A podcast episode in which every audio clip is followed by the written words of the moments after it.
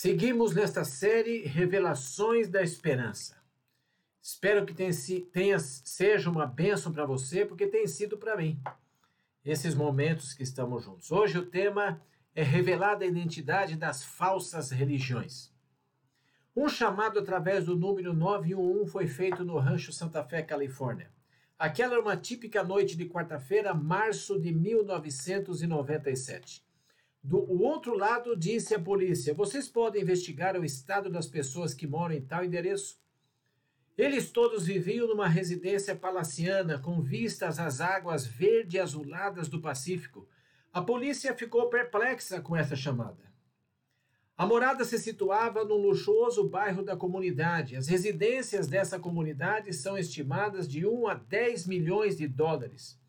A mansão em questão custou 3,5 milhões de dólares e possuía quadra de tênis, uma grande piscina a céu aberto.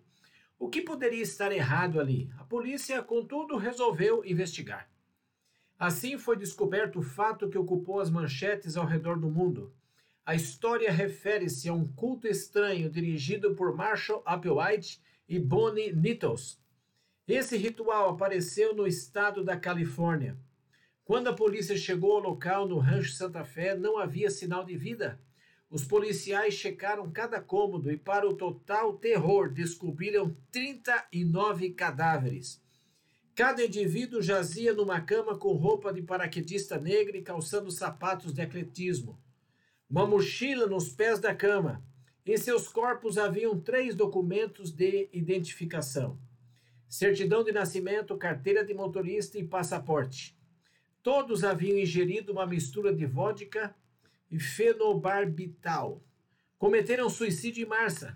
Todos eles apresentavam os cabelos quase que totalmente raspados. Haviam 18 homens e 21 mulheres. Quem eram essas pessoas seguidoras de Marshall Applewhite? Quem eram esses membros do culto portal do céu?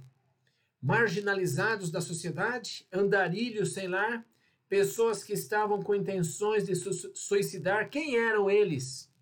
E veja, havia entre eles um professor de meia idade que exercera o seu magistério por anos. O outro era um respeitável funcionário dos Correios. Outra ainda era uma dona de casa, mãe de cinco filhos. Quem eram essas pessoas?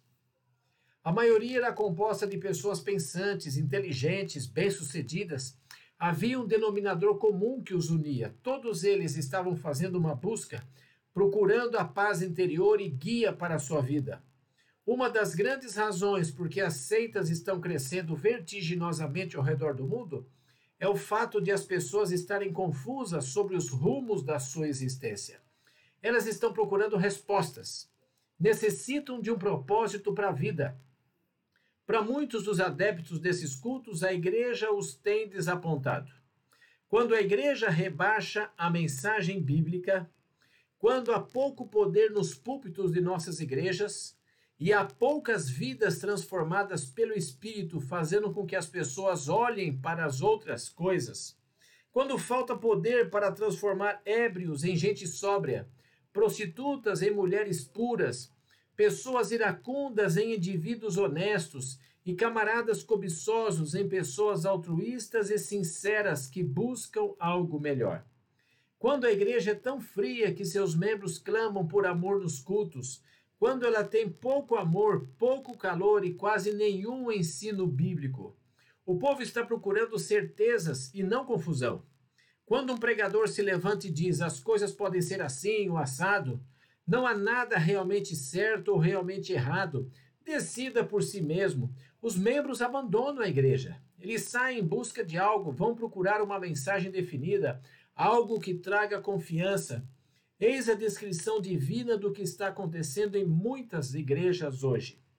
Um recente estudo bianual revelou um aumento de 73% nas vendas de livros sobre Nova Era. O crescimento verificado em muitos movimentos ocultistas e feitiçaria foi mais reforçado em anos recentes, em relação do aumento ocorrido nas igrejas cristãs. Por que as pessoas estão deixando a comunidade cristã e seguindo a nova era? Porque o movimento Nova Era oferece algum amor e paz. Quem é que está se mudando para o movimento Nova Era? Infelizmente, senhoras e senhores de origem cristã. Muitos cristãos estão afluindo às livrarias da Nova Era. Envolvem-se com astrologia e feitiçaria. Deixam as igrejas cristãs aos milhares e se voltam para a Nova Era. A revista Forbes publicou um artigo dizendo que são gastos quase 2 bilhões de dólares por ano em ações de auxílio espiritual e físico. A verdade sobre o assunto é que as seitas estão crescendo porque as pessoas procuram. Elas estão observando e procurando novidades espirituais. Infelizmente, em lugares errados. Desgraçadamente, muitos desses lugares vão dar em becos sem saída, em nada. Tragicamente, muitos dos lugares onde o povo está indo levam-no a um desvio que termina em perda eterna. Muitas, muitas boas pessoas estão sendo desencaminhadas. Como é possível evitar ser logrado por uma religião? Há entre 3 mil e 5 mil novos movimentos religiosos surgidos nos últimos 25 anos. Parece que essas novas religiões crescem como cogumelos na floresta num dia primaveril após a chuva aparecem inesperadamente em todos os lugares. Você sabe que costumava ser fácil distinguir o legítimo do falso. Hoje a coisa está mais difícil, mas a Bíblia tem respostas claras para o assunto. Quando você estuda o livro do Apocalipse, vê que a Bíblia distingue claramente entre o genuíno e o falso. Hoje vamos apresentar a vocês pelo menos cinco modos de testar a religião genuína e sua contrafação. Se vocês se valerem desses cinco testes, serão capazes de discernir entre a verdade e o erro. Não é nossa atribuição avaliar o certo e o errado em seu lugar, mas podemos dar-lhes princípios bíblicos para o que vocês o façam por si mesmos. Podemos partilhar princípios escriturísticos sobre como saber a diferença entre o legítimo e o ilegítimo. Aquilo que dissermos de agora em diante será muito importante para vocês nos dias futuros Preste atenção.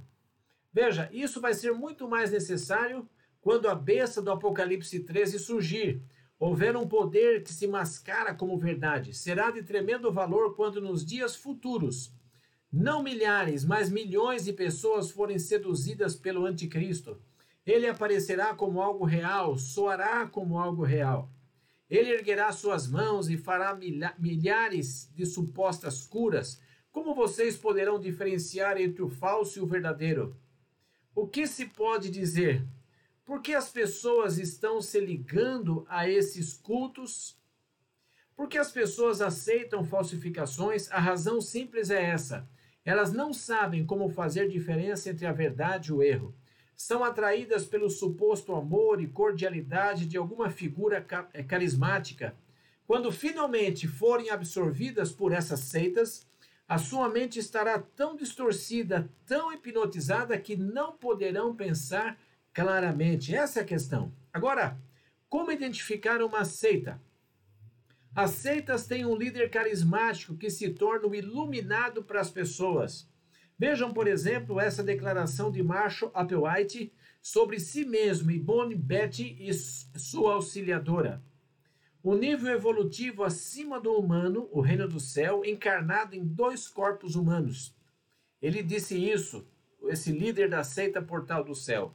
Ele disse que os dois estavam num nível mais adiantado que todos os seres humanos e que se haviam encarnado em dois corpos. Marshall estava dizendo que dois deles já haviam entrado no reino celestial ensinava que quando seus seguidores olhassem para os corpos físicos de seus dois líderes, realmente estariam vendo seres sobrenaturais. Não somos humanos. Viemos de um nível muito mais elevado, dizia. Essa, essa tem sido evidência suficiente para que os membros da seita abandonassem.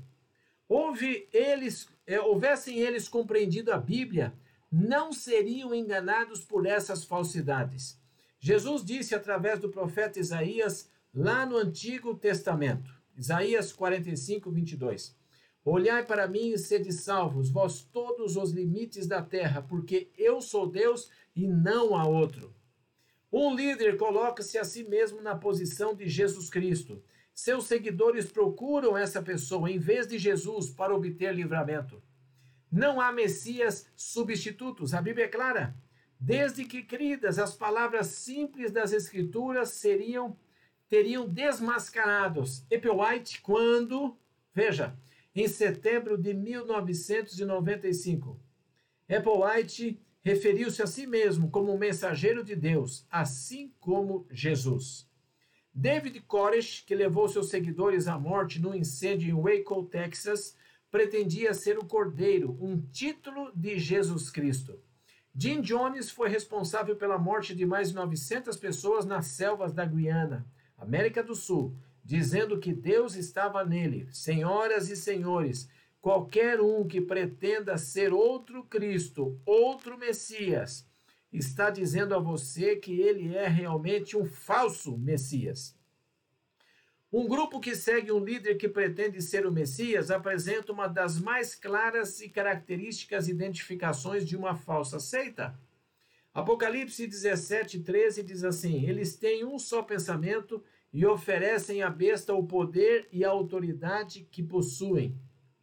Assim, eles submetem a sua mente a Marshall Applewhite, assim submeteram a sua mente a David Koresh em Waco, Texas, assim submeteram sua mente a Jim Jones. Eles criam que esses indivíduos eram divinos, criam que sua palavra era derradeira. Você pode dizer: Eu nunca faria isso, nunca me deixaria levar por outro. Se permitir que alguém interprete a Bíblia por você, está lhe subordinando a mente, não é mesmo? Se, se antes de estudar a Bíblia por si mesmo, você permite que o pregador faça isso em seu lugar, você está cedendo as suas faculdades cognitivas a ele. Se você pensar que isto é o que o meu pregador diz, eu tenho seguido por muitos anos e vou continuar a fazê-lo agora, mesmo que os seus ensinos não estejam fundamentados na Bíblia, então você escancarou a sua mente para o engano. Veja a sutileza da questão. Podemos nos assentar como cristãos presunçosamente dizer: Eu nunca faria isso. Mas há alguns que, quando ouvem uma nova verdade, dizem: Ah, eu tenho frequentado a igreja por 40 anos, eu não mudaria agora. O que efetivamente aconteceu? Sem o saber, eles estão sujeitando a mente a esta igreja ou a esse líder eclesiástico. Não têm a menor consciência do que fazem, a sua mente foi bloqueada eles não podem aceitar verdades adicionais. Por que não? Sua compreensão da verdade está limitada àquilo que o pregador diz. Como poderia seu pastor, sacerdote ou outro mestre religioso estar errado? Você percebe que um dos maiores enganos do diabo é levar-nos a olhar para seres humanos e não a Jesus? Quer que obedeçamos antes aos mestres religiosos do que à palavra de Deus? O plano de Deus é que desviemos os nossos olhares de qualquer ser humano e coloquemos os olhos em Jesus. Esta é realmente a única questão. Que Jesus quer que façamos? Mateus 24, 4 diz assim: Porque surgirão falsos cristos e falsos profetas, operando grandes sinais e prodígios. Eles fazem grandes sinais e prodígios, mas são falsos cristos e falsos profetas. Podem os falsos cristos operar milagres? Evidentemente que sim. Veja o que diz a Bíblia. Para enganar, se possível, os próprios eleitos. Quem são os eleitos? Crentes, cristãos, seguidores de Jesus. Dizem as Escrituras que mesmo os escolhidos poderiam ser enganados pelos sinais e maravilhas. Alguns dizem: ah, nessa igreja realizam-se milagres. Olhe para as pessoas que ali se dirigem, o lugar é apertado. Olhe para o pregador, ele é tão sincero. Este homem é um cristão genuíno. A palavra de Deus expõe a verdade claramente. Ela destaca que sinceridade não é suficiente. E ainda diz, veja o que diz Provérbios 16, 25. Há caminho que parece direito ao homem, mas afinal são caminhos de morte. Há caminho que parece correto, as pessoas pensam que é assim, mas qual o seu final? Morte. Veja, se eu saio daqui agora e desejo ir para minha casa, mas se eu volto para o sul, sendo que a minha residência fica para o norte, chegarei lá? Claro que não. vou acabar indo direto para o mar. Posso ser sincero, mas estou sinceramente perdido. Você vê muitas pessoas que têm essa ideia. Se você for sincero, tudo vai bem. Não é bem assim. Sinceridade não é o bastante. Você pode sinceramente ir atrás do erro e se perder. Ouvir um líder religioso que você acha estar certo será de nenhuma ajuda se ele o levar por um caminho errado. Deus diz que devemos nos acautelar contra falsos cristos e falsos profetas. Se possível, eles enganarão os próprios escolhidos. Sempre que colocamos nossa lealdade sobre um líder religioso e o exaltamos no lugar de Deus, estamos de fato em terreno muito perigoso. Atente para o que está escrito em 2 Tessalonicenses, capítulo 2, verso 3. Veja comigo. Ninguém de nenhum modo engane, porque isso não acontecerá sem que primeiro venha a apostasia. Então, quando acontecerá? Na segunda vinda de Cristo. Agora sim, isso realmente o ajuda a pensar na vinda de Jesus e na questão do arrebatamento. Note que o texto diz que ninguém deve nos enganar. A segunda vinda de Cristo não acontecerá sem que primeiro haja apostasia. Quando? Antes de tudo. Uma apostasia, uma negação da verdadeira fé. Mas que tipo de apostasia? Veja, e seja revelado o homem da iniquidade, o filho da perdição. Segundo Tessalonicenses 2, 3 e 4. Sim, o homem do pecado, o anticristo que se rebela contra Deus, será revelado antes da vinda de Jesus. Há algumas pessoas que ensinam que Jesus vem para arrebatar os escolhidos e depois é que o anticristo será revelado. Mas a santa palavra diz que nenhum homem faça o quê? Vos engane, porque isso não acontecerá sem que primeiro venha a apostasia e seja revelado o homem da iniquidade, o filho da perdição. Você percebeu? Não permita que ninguém o engane. O homem do pecado, o filho da perdição, será revelado. O que, que ele faz? O qual se opõe, se levanta contra tudo que se chama Deus ou é objeto de culto. Veja, a ponto de assentar-se no santuário de Deus, ostentando-se como se fosse o próprio Deus. Veja, segundo Tessalonicenses 2, verso 4. No final, o grande poder religioso chamado de Anticristo se assentará no templo de Deus e declarará que os privilégios e as prerrogativas divinas são seus. Ele reivindica a igualdade com Deus.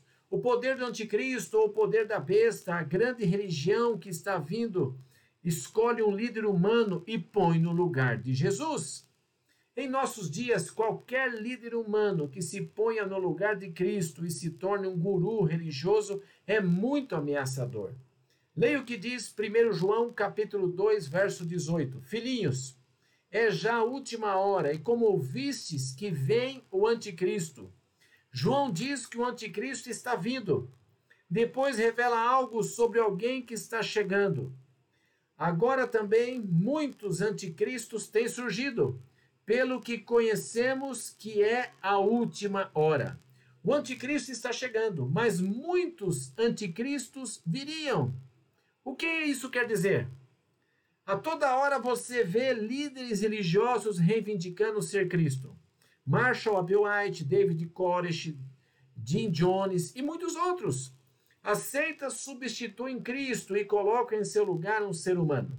Toda vez que indivíduos colocam um líder espiritual em tão autoestima a ponto de se recusarem a seguir a clara verdade bíblica, estão preparando sua mente para a grande manifestação do anticristo, que enganará milhões no futuro.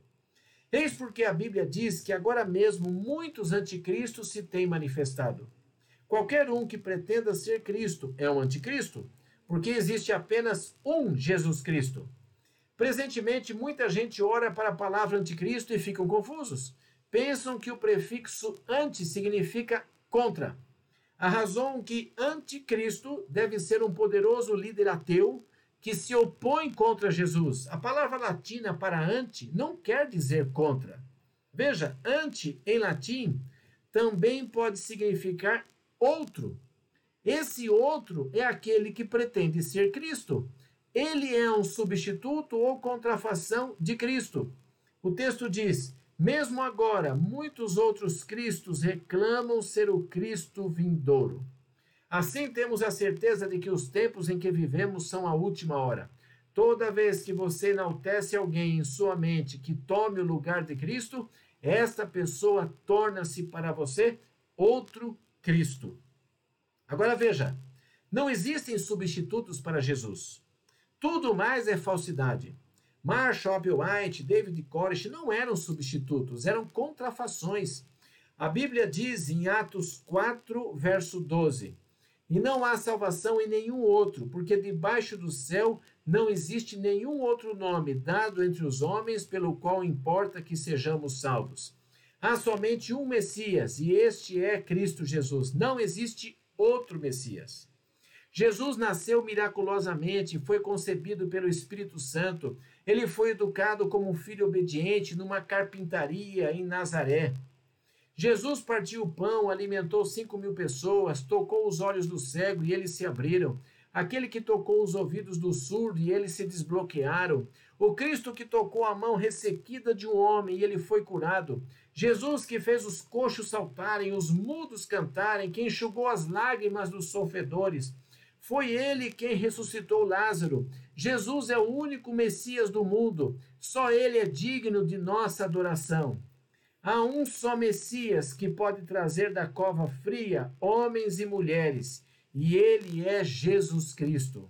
Há apenas um que subiu a montanha do Calvário, há apenas um que subiu a colina do Gólgota, há apenas um com marcas de pregos em suas mãos, há apenas um com uma coroa de espinhos sobre a fronte, apenas um cujo sangue escorreu pelas faces.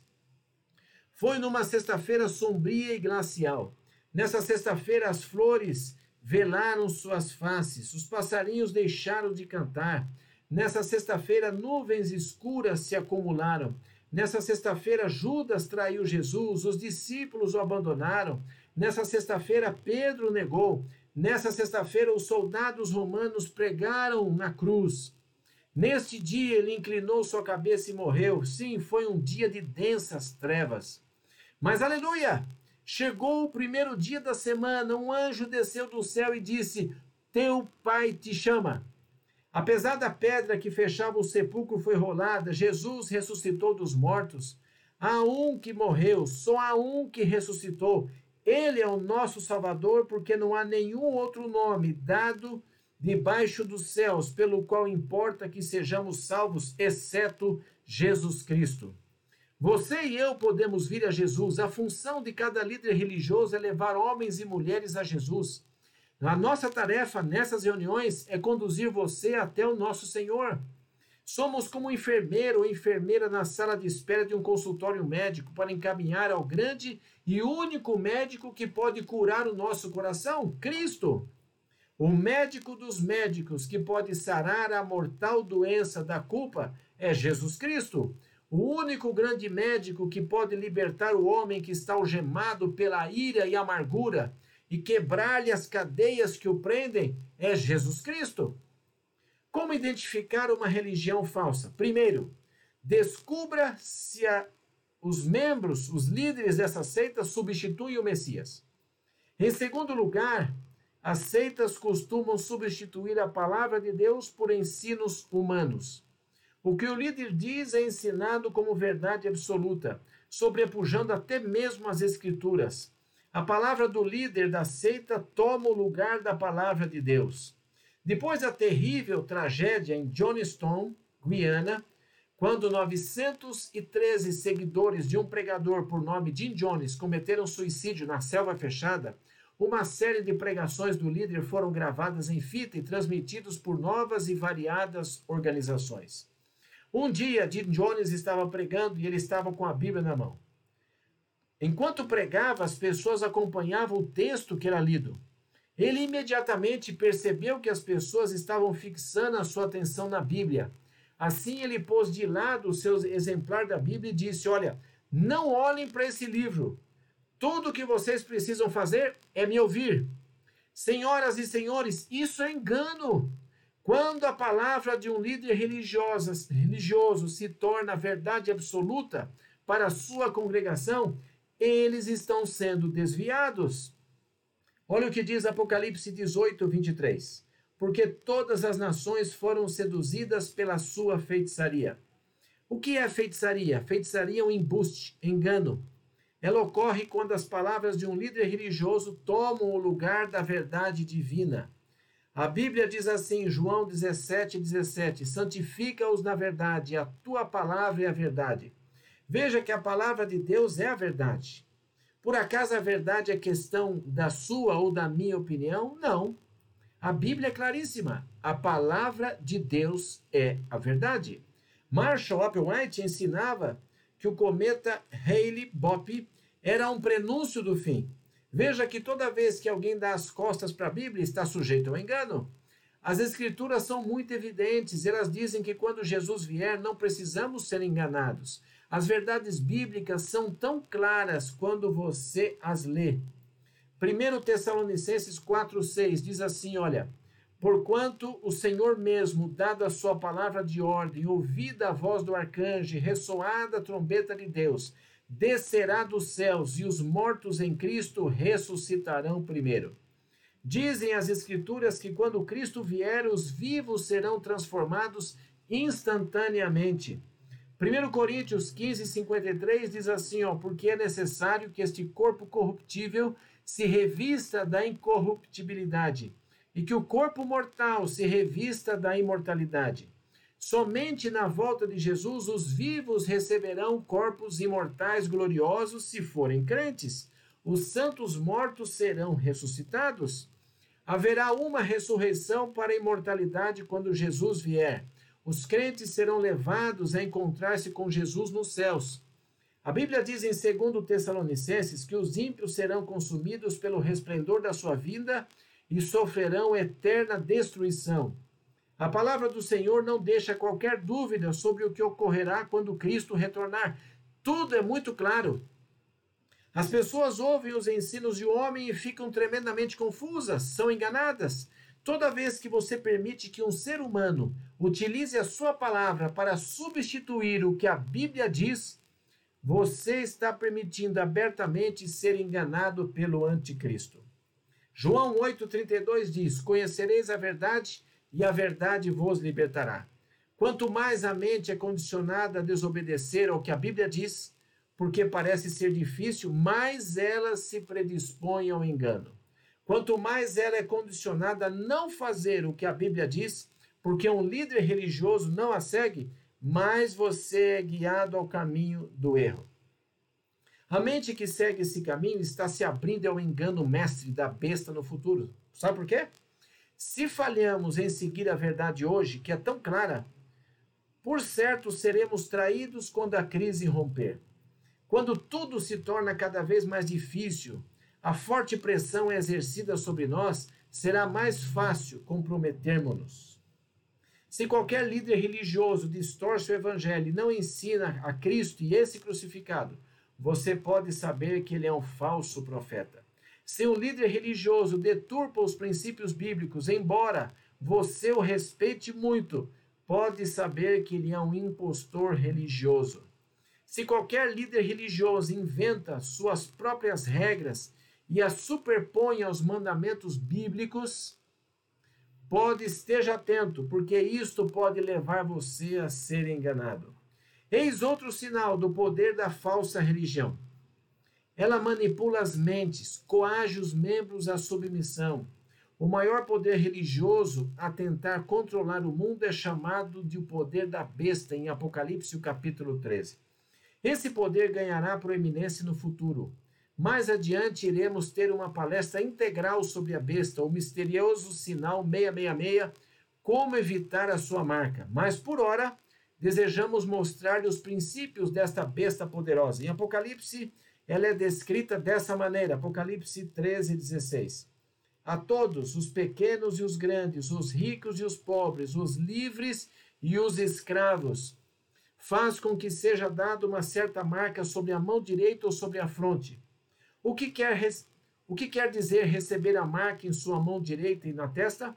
Muitos cristãos creem que é uma espécie de tatuagem, como uma estampa sobre a testa. Isso é muito simplista. A questão é muito mais complexa que isso. O Apocalipse está falando sobre um conflito entre o bem e o mal. Ele revela uma guerra cósmica entre Cristo e Satanás.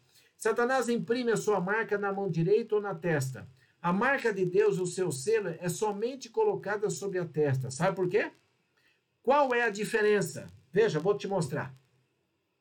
A mão é símbolo de pressão, coerção, força. Satanás diz que se você não fizer isso ou aquilo, ele vai forçá-la a submeter-se. Vou colocar você na prisão.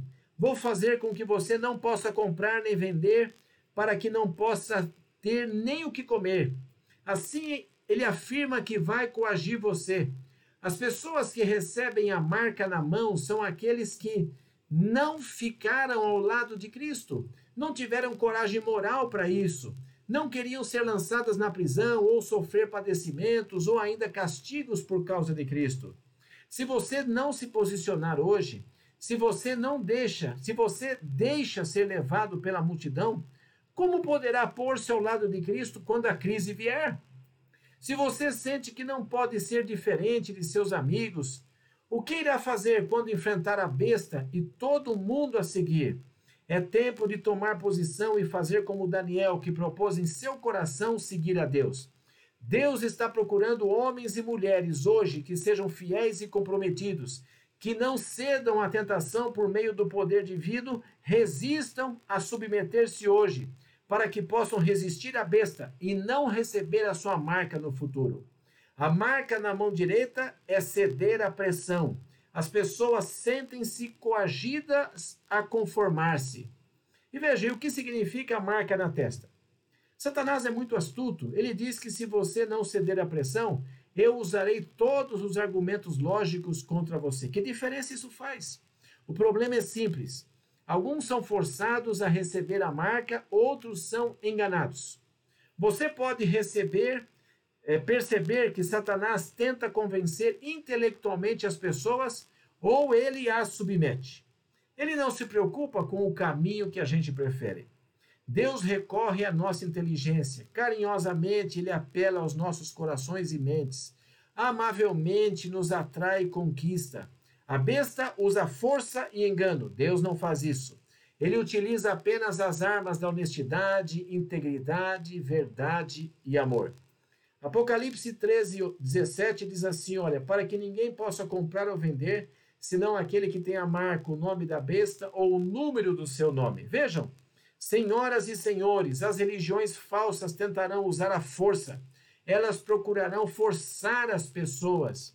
Mas Cristo nos fala a alma, ele diz: confia em mim, eu sou o Criador do universo, eu posso cuidar de você. Deus diz: Olha, eu prometo que se você me seguir, nunca o deixarei nem o abandonarei. Deus também diz que se você for meu discípulo e de, é, deixar estruturas sociais prejudiciais, eu me encarrego de conseguir novos amigos para você. Deus diz que se você perder o emprego por seguir-me, sabe, lembre-se, eu criei o mundo, os animais, é, aos milhares de colinas, a prata e o ouro são meus. Deus afirma: eu sei como cuidar dos que são meus. Não se preocupe com nada. Sabe, Deus diz assim: olha, eu sei como cuidar da sua carreira. Eu sei como tomar cuidado com o seu sustento. Eu sei, sei como me encarregar de seu nome, da sua reputação. Há somente um Cristo. Não aceite uma religião que apresenta um falso Messias. Deus diz que há somente uma palavra, a Bíblia. Não aceite ensinos humanos. Deus diz para você não se comprometer e seguir a multidão. Os cristãos que ficam mais confortáveis com o que a sua igreja diz do que com os ensinos bíblicos estão preparando a sua mente para o engano final. Sabe, Deus está nos chamando a colocar Cristo em primeiro lugar em nossa vida. Ele nos convoca a pôr a sua palavra em primeiro lugar na vida. Sabe, 1 Coríntios 11, 2 Coríntios 11, 14 diz assim: Não é de admirar, porque o próprio Satanás se transforma em anjo de luz. Quando Satanás se manifestar nos últimos dias, ele o fará como um ser de brilho deslumbrante. Ele se manifestará através do anticristo, do falso poder religioso. Ele pretenderá ser Cristo. O que acontecerá se milhares de pessoas estiverem reunidas? O que acontecerá se elas forem aparentemente curadas?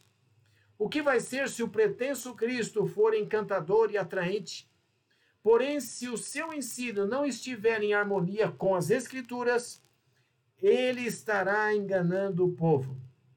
Mas você pode dizer: as falsas religiões nunca poderiam operar milagres, não é isso? Satanás não pode operar milagres, somente Deus, certo?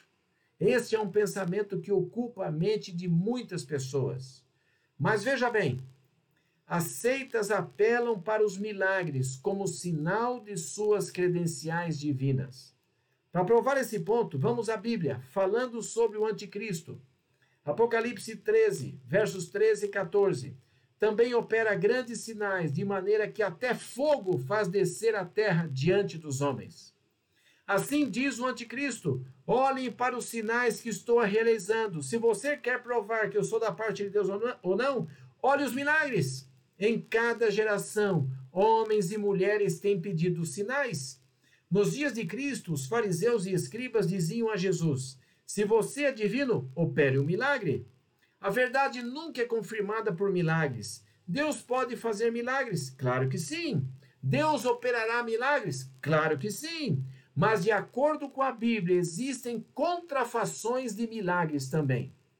Não julgue a verdade pelos milagres. Essa é a questão. Julgue os milagres pela verdade. Olha o que a Bíblia diz. Seduz os que habitam sobre a terra por causa dos sinais que lhe foi dado executar diante da besta. Está aí. Dizendo aos que habitam sobre a terra que façam uma imagem à besta, aquela que ferida a espada sobreviveu. O anticristo operará milagres nos últimos dias. Ele dirá que esses milagres são sinais divinos, que ele é abençoado por Deus, que é o poder religioso que todos deveriam prestar culto.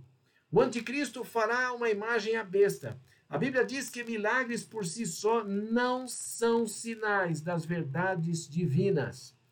Jim Jones, no templo do povo, se levantava em sua em seus cultos religiosos e dizia assim: "Olha, há alguém aqui na fileira do fundo que está com problemas renais? Agora você está curado. Sinto o poder curador fluindo através de meu corpo. Ele dizia assim: Olha, você aí que tem um problema cardíaco, sinto que seu coração está sendo curado agora. Ele reivindicava que Deus estava lhe revelando que pessoas em cadeiras de rodas presentes nos cultos seriam curadas.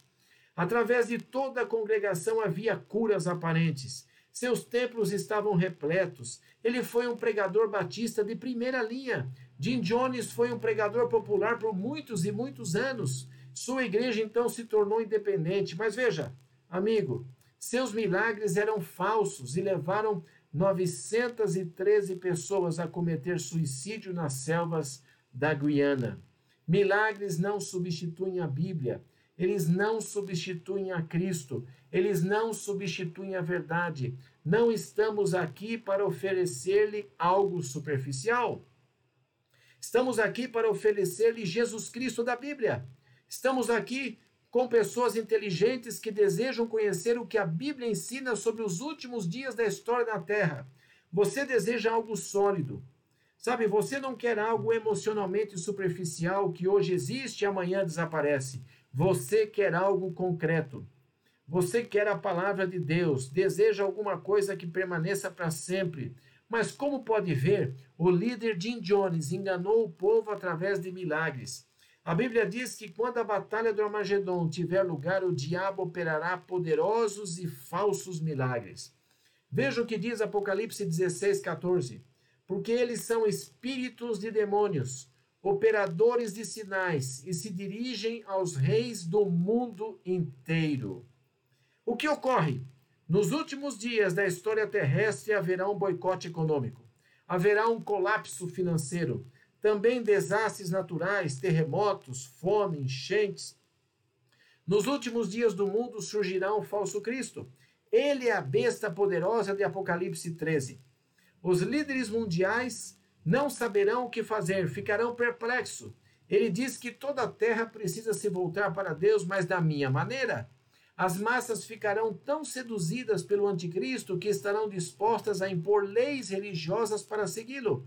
Ele começará a operar milagres, as, as pessoas serão curadas. Veja, porque são espíritos de demônios, operadores de sinais, e se dirigem aos reis do mundo inteiro com o fim de ajuntá-los para a peleja do grande dia do Deus Todo-Poderoso. A razão para a batalha do grande dia do Deus Todo-Poderoso é que as multidões serão enganadas pelos falsos cristos. Uma vez que você compreenda que estamos falando neste dia, com os fundamentos bíblicos, começará a ver o que está verdadeiramente ocorrendo. Você acha que as multidões estão apenas seguindo a besta? não em sua vida. Satanás procura levar você a aceitar a tradição em lugar da palavra de Deus. Ele tenta você a seguir os ensinos dos homens hoje, para que você caia nos enganos do anticristo amanhã. Se você seguir a palavra de Cristo, não será enganado. Haverá uma batalha vindoura chamada Armagedon, mas Deus terá um povo que permanecerá fiel, ainda que sozinho. Ficarão ao lado de Cristo serão cheios de coragem e de fé. E agora veja, o quinto ponto com referência às religiões. As seitas isolam seus seguidores das próprias famílias. Por que essas seitas apartam os membros de uma família? Eles pretendem controlar a mente. Os líderes dessas seitas não querem que o povo pense. Eles querem que todos cerrem fileiras, pretendem que grandes grupos se fundam em um só eles não desejam a individualidade, não querem a diversidade, seu objetivo é a mesmice. Eles se valem da conformidade do grupo e a usam a pressão grupal para negar a liberdade de escolha. Mas a Bíblia diz assim, Apocalipse 22, 17: O Espírito e a noiva dizem: Vem. Aquele que ouve, diga: Vem. Aquele que tem sede, venha. E quem quiser, beba de graça da água da vida. Veja que a Bíblia diz que quem desejar pode tomar gratuitamente da água da vida. Quem desejar, quem quiser, quem assim escolher. É isso que Jesus diz a você. Cristo não coage, não força, não atrai uma pessoa e faz lavagem cerebral nela. O Cristo a quem servimos, o Cristo vivo da palavra, diz: Olha, vinde a mim, quem quiser, e beba de graça da água da vida. Você tem liberdade de escolha. A mais refinada essência do que significa ser criado à imagem de Deus é a capacidade de fazer escolhas corretas. É o poder da escolha. Jesus diz: venha com a sua mente, venha pessoalmente, me adore. Não permita que um líder religioso tome por você suas decisões espirituais. Não deixe que um pastor, sacerdote, apóstolo, rabino faça as decisões em seu lugar. Jesus diz: eu quero pessoas pensantes, pessoas que venham a mim, pessoas que me deem o seu coração, pessoas que façam perguntas, busquem respostas bíblicas. As religiões falsas não querem oposição, desejam a conformidade de todos, querem pessoas que se pareçam, façam as mesmas coisas. Isso era o que Marshall Applewhite queria. Isso foi o que David Koresh desejou em, seu, em sua seita no complexo de Waco. Eles isolaram os membros da congregação, todos precisavam viver juntos. Foi isso também que Jim Jones queria fazer na Guiana. Sabe, mas o Deus da criação é um Deus de notável diversidade. Ele criou a natureza com diferentes componentes. Olhe para o reino animal: 10 mil espécies de pássaro, milhões de tipos de insetos e animais. Ele foi o Deus que criou pessoas diferentes. Sabe, as seitas falsas não admitem variedade, mas Deus ama. Olhe apenas para todas as pessoas que Deus criou. Ele fez, ele fez cal, caucasianos, africanos, asiáticos, hispanos. O Senhor deseja que o adoremos por meio da diversidade de nossos corações. A Bíblia coloca a questão nesses termos em 1 João capítulo 4, verso 1. Amados, não deis crédito a qualquer espírito, antes provai os espíritos se procedem de Deus. Porque muitos falsos profetas têm saído pelo mundo afora. Deus diz que você é responsável por sua própria salvação. Ele diz que criou você com uma mente. Não permita ser modelado, não deixe que ninguém deforme a sua mente. Deus aprecia quando vamos a Ele e fazemos perguntas. Por quê? Senhoras e senhores, eis a verdade em última análise. Você encontra ela em Romanos capítulo 14, verso 12. Assim, pois, cada um de nós dará contas de si mesmo a Deus. Está aí. Seus amigos não poderão estar diante do tribunal divino em seu lugar. As seitas substituem Cristo por um líder humano. Elas colocam a tradição humana acima da palavra de Deus. Desejam ter as pessoas isoladas por uma conformidade massificante. Elas não querem que as pessoas pensem por si mesmas, tentam engodar as pessoas mediante milagres emocionais. Mas a Bíblia diz que sou responsável por minha salvação diante de Deus. Quando Cristo foi pregado na cruz, algumas pessoas queriam aceitá-lo, mas temiam os líderes religiosos. Elas diziam: se a religião foi boa para os meus avós, ela é boa para mim também. Se ela é boa para os guias religiosos, é suficiente boa para mim. Senhoras e senhores, se ela é boa para Jesus, então é perfeita para mim. Se está na Bíblia, então é excelente para mim porque Deus me deu a sua mente, uma mente para pensar, raciocinar, tomar decisões. Essa é a questão. Eis como você pode ter certeza de estar vulnerável a uma seita. Você se submete à autoridade humana antes de a de Cristo. Você aceita os ensinos tradicionais antes que a palavra de Deus. Você é persuadido por milagres espetaculares. Você fracassa em viver segundo as suas convicções pessoais. Foi Cristo, aquele que teve as mãos trespassadas por enormes pregos, que disse, Mateus 11, 28, Vinde a mim, todos que estáis cansados e sobrecarregados, e eu vos aliviarei. Você tem alguma carga sobre os seus ombros? Tem algum peso que está carregando? Alguma pressão de culpa? Hoje quero apresentar-lhe Jesus Cristo seus braços estão estendidos a você. O amigo e amiga desejam ser perdoados agora?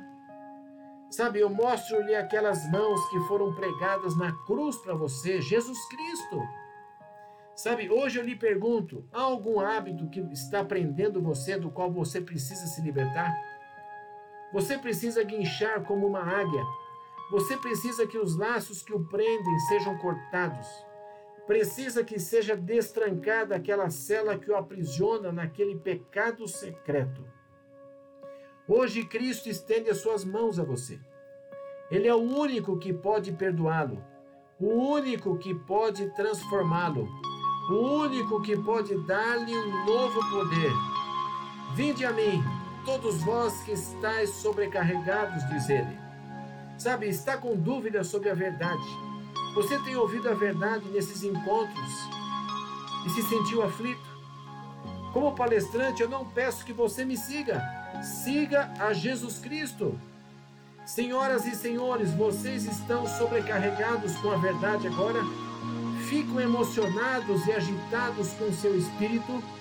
Então você é um verdadeiro pesquisador. Venha Jesus Abre o seu coração e diga: Senhor meu Deus, eu quero seguir-te. Sabe, hoje eu não apresento a vocês um caminho popular. Não mostro um caminho conformista das massas. Hoje eu lhes apresento um caminho de Daniel, que sozinho permaneceu ao lado de Cristo. O caminho de José, que decidiu por Cristo ainda que estivesse solitário. Indico-lhes o caminho de Jeremias, também isolado, mas com Jesus a mesma trilha dos apóstolos que tiveram a coragem de enfrentar a espada romana e os leões urgentes do circo romano, decidindo-se inteiramente por Jesus. Jesus é digno, se necessário, ficarmos sós, mas a seu lado, devirmos a Ele. Ele é digno que lhe entregarmos a vida. O convite do Salvador estende-se agora a você e a mim. Você tem um anseio interior, nunca fica satisfeito com nada. Há algo que você não encontra, está sempre longe, algo que está no profundo do seu coração. E eu quero dizer a você que Jesus pode preencher esse vazio. Ele é o Cristo que perdoa pecados. Ele é o Cristo que pode transformar a sua vida. Ele pode dar a você tudo o que o seu coração anseia. Ele lhe oferece hoje propósito, paz, direção. Ele oferece perdão, força e poder. E olha, eu convido a você. Você quer inclinar a sua cabeça e pedir a Jesus tudo isso agora, enquanto nós oramos? Me permita orar com você. Obrigado, Senhor, pelo teu cuidado e misericórdia. Quanto engano nos dias de hoje, mas por favor, Senhor, que possamos estar firmados em tua palavra e que ela fale ao nosso coração. Em nome de Jesus Cristo. Amém. Gente, que Deus abençoe você. Louvado seja Deus por esses momentos de estudo que passamos juntos.